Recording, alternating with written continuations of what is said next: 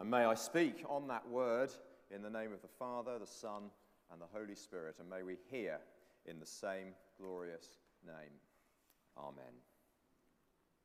In a few weeks' time, um, with my family, we're hoping, we're planning to be hiking on an active volcano in uh, New Zealand, Mount Tongariro in the heart of the North Island.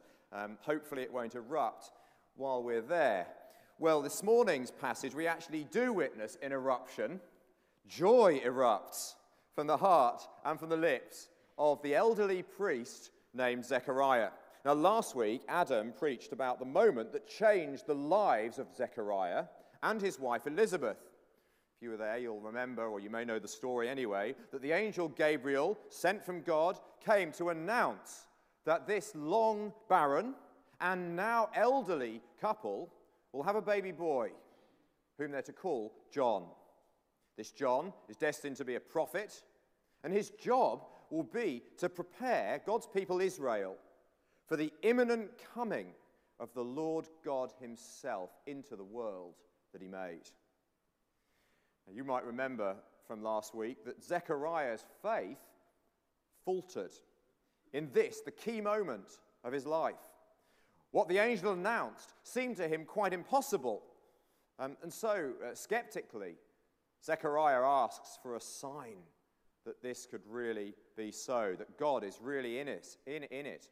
And he gets the sign, except it wasn't the sign, the sort of sign that he would have chosen. What was the sign? Well, he was struck dumb and deaf. For nine months, he observes Elizabeth's growing bump in silence with plenty to reflect on, of course. Well, we just read the event, Pamela just read for us the, the account of John's birth and of John's eighth day circumcision and naming ceremony. And everybody expects the baby to be named Zechariah according to the tradition. But Elizabeth defies the expectation. No, she says, emphatically, no. He is to be called John. And then they make signs to Zechariah to see what he would like to name the child. And they hand him the writing tablet, a wooden tablet probably with wax, covered in wax. And he adamantly agrees in his writing, his name is John. And everybody is surprised at the unexpected name.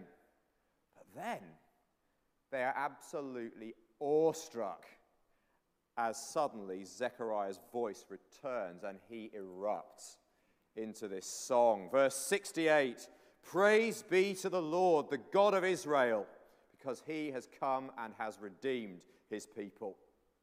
Well, this song is known as the Benedictus. Um, it was there, if you're familiar, from the old days of the Book of Common Prayer in the Church of England. It was set for morning prayer every single day. The Benedictus, from its first word in Latin, blessed be the Lord, the God of Israel. Well, the song, if you think about it, had a nine month gestation period, just like John. Zechariah had silently reflected on what was about to happen. And as he did, praise must have risen up with him like bubbles in champagne. But now the cork flies from the bottle. Praise be to the Lord, out it comes. Praise be to the Lord, the God of Israel. So the people at the naming ceremony were all asking, Who is this child going to be? And Zechariah's song provides the answer, and much more besides. Because you see, John is really, uh, who, John, the son of Zechariah, is only really a relatively small part of the whole picture. He is just the warm up act. The main event is Jesus Christ. Because it's in Him, it's in Jesus Christ that God is coming to visit and redeem His people. And the thing is that Zechariah, well, he knows that Jesus Christ's coming is imminent. It must be because John is on his way to announce it. And um, and of course, the other thing is, he's also aware that Mary, who is a relative of his wife, um, his wife Elizabeth, Mary is a relative, and he knows that Mary is miraculously pregnant herself, bearing the baby Jesus. Well, the inspiring song has two parts. The first part, if you're looking at it there, verse 68 to 75, it looks back in praise to all that uh, Jesus, or to the past that Jesus is going to fulfill. And then, second half, verses 76 to 79, looks forward in prophecy to the future that Jesus will bring. So let's open our hearts, not just our minds, to share Zechariah's insight this morning as he erupts with joy at the true significance of Jesus' coming. So, first of all, let's take the first half of the song and think about the past that Jesus fulfills. The past that Jesus fulfills. Because God's decisive arrival in human history had been long announced. Announced in advance in the Old Testament writings, as we saw earlier in, uh, as we looked at those verses from the prophets. The prophets declared that God would come in one person, known as the Anointed One. That's in English. Or the Messiah. That's Hebrew. Or the Christ. That's Greek. Same thing. The Anointed One. Well, Zechariah, as he sings his song, celebrates two distinct strands of Old Testament prophecy, which Jesus will fulfill. So, on the one hand, first of all, God promised King David that one of his descendants will save his people and will reign forever. That promise, it was stated a thousand years earlier, and the line of David had long since fallen into obscurity. But Zechariah must have known that Mary was a descendant of David's now obscure family. He certainly knew that Jesus' legal father, Joseph, was a descendant of David. He knew it. God's promise to David was about to be fulfilled in Mary's child. Which is why Zechariah says, look at verse 69, look at what he says. He says, God has raised up a horn of salvation. It's a poetic image for the raising up of powerful king. God has raised up a horn of salvation in the house of his servant David. In other words, this one who has been raised up, this Jesus Christ, will reign forever. And that means, if you reign forever, that you are the one who settles the universe's future. You are the one who settles the future of the whole cosmos. No matter what other powers may rise and fall in the meantime, his throne will never fail because it lasts forever. He will be enthroned inevitably as the head over all powers, and he will rule from that position for the good of his people forever. Zechariah knows it. Jesus fulfills the past promise to David, the promise of an eternal king. And then, as a second strand uh, that, uh, that, uh, G- of the past that Jesus fulfills, and here it is it's that God swore an oath to Abraham to bless his descendants and through his descendants to bless the whole world. Now, that promise to Abraham referred to all Abraham's descendants in one sense, but in the end, it was always recognized that it would have to come down ultimately to one unique descendant of Abraham, one who could fulfill the promise, one child of Abraham who would have the authority to bless all the nations of the world. Now, that promise, well, it's even older than the promise to David. It dates uh, from about 1800 years before Jesus was born. But at last, Zechariah knows this unique descendant of Abraham is to be born. So the promises of God, the promises of God's arrival, expressed in these two strands of promise the eternal king descended from David, who will rule forever, the worldwide Savior descended from Abraham, who will bless every nation. Jesus' coming fulfills these, and in fact, every other strand of past promise. And as a result, Zechariah, he knows that he and all who follow Jesus stand in a different place to the men and women who lived their lives in the days of promise. We live in a different place as well, a wonderful place by comparison. See, I mentioned two strands of Old Testament promise that Jesus fulfills. Well, Zechariah has a great Old Testament event in his mind as well, just here. It is the Exodus, the Exodus of the people of Israel out of Egypt. And Zechariah knows that Jesus is the improvement. He is an upgraded Exodus. And we think, what? Uh, really? Jesus, a greater intervention in God's world than defeating the armies of Egypt? Better than bringing God's people through the parted waters of the Red Sea to worship Him at Mount Sinai? Superior to God leading them into the promised land? Better than that? Yes. Jesus coming means, look at what it means. Verse 74, here's a purpose statement. He rescues us from our enemies so that we may serve Him without fear in holiness and righteousness before Him all our days. See, in the Exodus, the Egyptians were defeated. But if you know the histories, you'll know that plenty of other enemies arose to threaten God's people. And then, when the people arrived at Mount Sinai, their knees knocked with terror as they worshipped. And even then, they managed to collapse in almost every generation into the very opposite of holiness and righteousness. So Zechariah is saying Jesus has come to transform the situation. He's come to drive out fear with his perfect love. He has come to turn our hearts, the hearts of his people, to obedience to his law by the power of the Holy Spirit. He's come to finally cut off the powers of evil forever. Jesus will lead his followers to serve the living God in perfect peace and perfect joy forever, which is what we're made for. Now, that was the longing of God's Old Testament people, the faithful among them at least. It was a promise of a kind of total salvation that fixes everything. So it's no wonder Zechariah is overjoyed that Jesus, who fulfills all this past promise, has come. But now we've got to turn to the second part of the song, where Zechariah looks forward to the future that Jesus will bring. Future that Jesus will bring. Now, verse 78, look at the poetic image in verse 78. Zechariah describes Jesus as the rising sun that comes to us from heaven. Or if you know it in the old Book of Common Prayer version, the day spring from on high breaking forth upon us. The radiant dawn he is of God's appearing.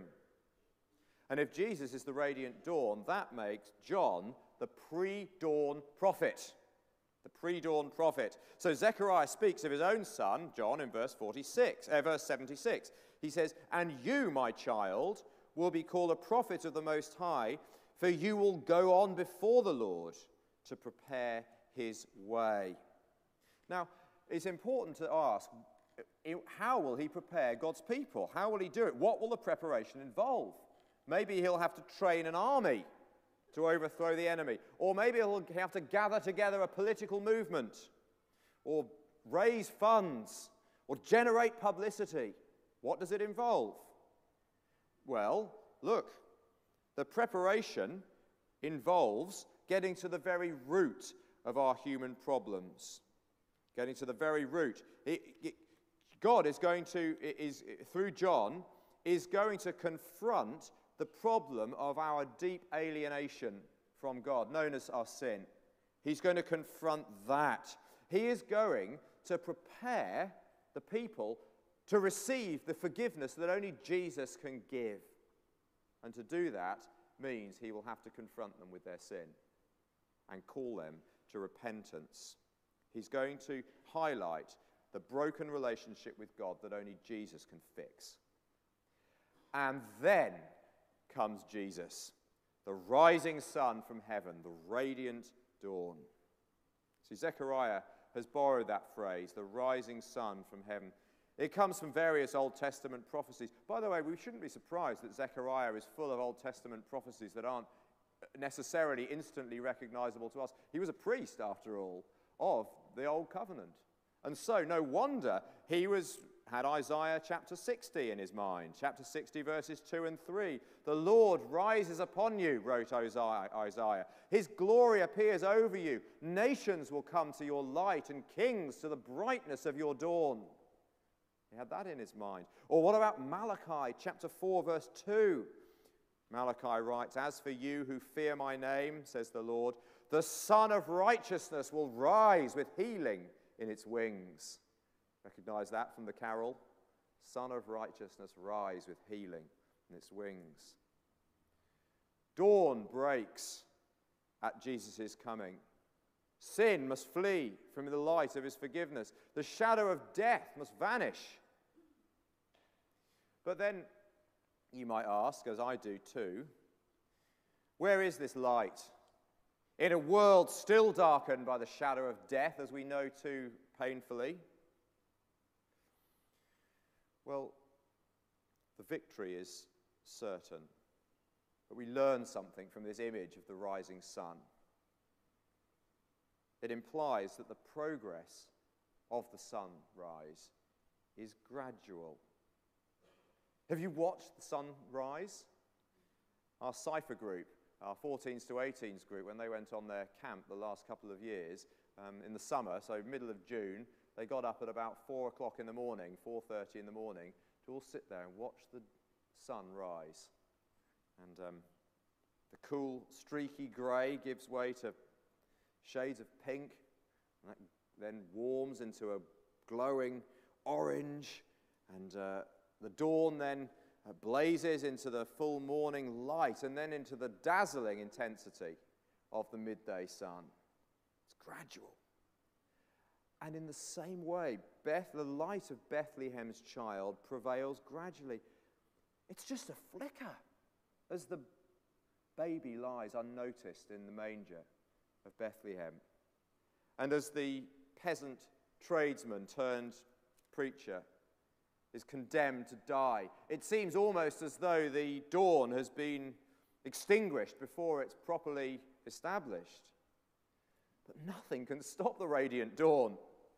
Jesus rises from the dead. He ascends into heaven. He sends his spirit to empower the church to spread the light throughout the world until the midday comes at his return. And he establishes that total peace that fearless, deathless worship. And the darkness will be gone forever. That's the bright noontime sun. And that day will never end. See, Zechariah erupts with joy because, in accordance with the ancient promises, God's dawn has broken. Noon will certainly now come, and Jesus' day will never end just to know it sets Zechariah praising, and I makes me want to join him. Does it you? I hope so. But we have even more reason to praise him when we ask the question and answer it why has God done this? Why? Why did God make these promises in the first place? Especially given that he knew that to to shine in our darkness would mean entering the darkness and ultimately sharing the darkness of death and suffering and pain himself on the cross. Why did he do it? Well, as we answer that question, we start to feel the pull of the same current that is carrying Zechariah along.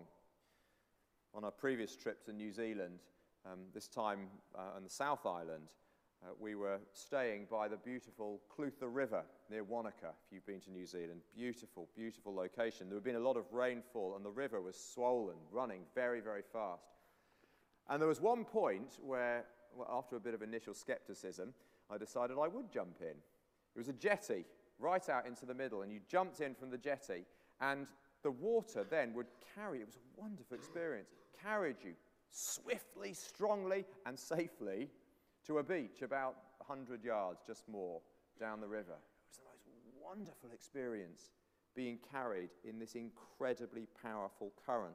Well, there is a vast current that flows from the very heart of God through the Old Testament promises up to the moment of Jesus' first coming and then onwards into the future. Verse 78, look at it. Because this is the source, because of the tender mercy of our God, by which the day spring from on high has broken forth upon us. It is because of God's heartfelt, tender compassion towards us in our weakness, our sinfulness, our shame, our darkness, our turbulence, our fear, our confusion, our emptiness, our grief. It's because of his compassion for us in that that the rising sun is brought to us from heaven. So Zechariah is not only overjoyed that the dawn has broken, the noon will come, and that Jesus' day will never end, he erupts with praise even more because all of this is given as a gift out of God's sheer mercy and compassion. More specifically, it is given against the backdrop of Israel's consistent rejection of the living God. Just think of Zechariah's own life. It is given to him despite the frailty of his elderly body, despite he and Elizabeth's natural incapacity, and despite his faithless response to the angel's message. See, God doesn't look at Zechariah and go, oh dear, repelled from him because of all these things. No, it's, it's the opposite. God's heart goes out to Zechariah all the more because of these very weaknesses of this old man in his need. Now, I don't know if we grasp that about God in our own lives, that God does not work by helping those who help themselves. That's not how he works. That's the opposite of the gospel. It's the anti gospel. No, God's heart goes out to those who are helpless. Now, I, does that amaze you? That, does that amaze you to the extent it amazed Zechariah? So that we, to the extent that we feel the current of God's mercy carrying us along, like those turtles. Do you remember in Finding Nemo, the surfer turtles on the East Australian current? That's what God wants us to know. Do we know it? If we don't, if we're not amazed at it, we think, oh, all right, well, that's, that's fairly ordinary. It may be partly because we're not yet seeing God's heart clearly. Maybe in your mind, God is an irritable stickler who loves to find fault, pernickety, and uh, pointing out your errors. Or even you think of him deep down as a domineering tyrant who basically delights in punishing people. Well, Zechariah knew otherwise. There may be another reason why we don't feel the, this current of God's mercy leading us to praise Him, which is that we don't recognize ourselves as weak, sinful, lost, ignorant, and empty in His sight. We think to ourselves, well, I'm tolerably strong and uh, good and wise. And so we don't really think we need mercy, grace, or compassion. We really think deep down that what we need is a sort of is, is, is, a, is, a, is a tick from heaven. Not mercy, but a tick. You know, well done. No, we need mercy. We desperately need it. Now, there is only a limited use in trying to convince anybody um, who doesn't realize they need mercy of their need for mercy by battering them can be done, but it is not the, it's not ultimately the wisest way and the most effective way of doing it. Do you know the fable about the sun and the wind competing to get a man to take his coat off? You know the fable? The wind blows with all its might, um, but the man only wraps his coat up even tighter. And yet the sun then steps forward and gently warms the man and doesn't take long before he's pulling his coat off as quickly as he can. It's the sunshine of God's love, it's the warmth of God's mercy that most effectively gets us to take off from our hearts those layers of pretense that we're not really in need of God's mercy. I'm a pretty decent person, really.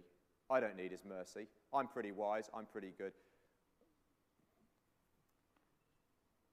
So, the God who made you and me has been moved with compassion towards the weakness of our frankly death bound bodies.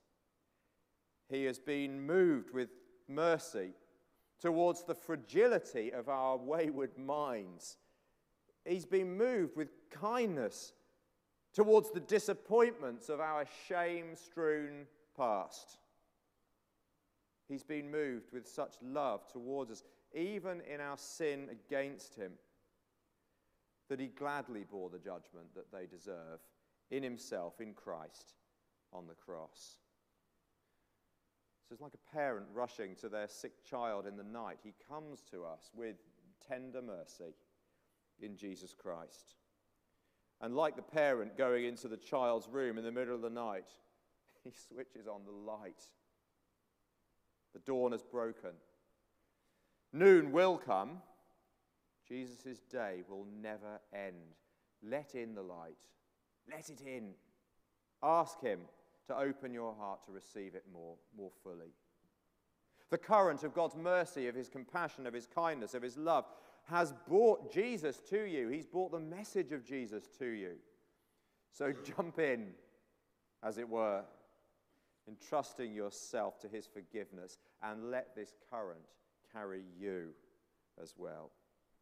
And casting fear aside, let's now give all praise to one, our one true and living, gracious God, Father, Son, and Holy Spirit. In the words of Zechariah, blessed be the Lord, the God of Israel, for he has come and has redeemed his people. A brief prayer. Open our eyes, O God, to your mercy. May we feel its current carrying us along today transforming us, encouraging us, building us up by the power of the Holy Spirit to the glory of the Father. Amen.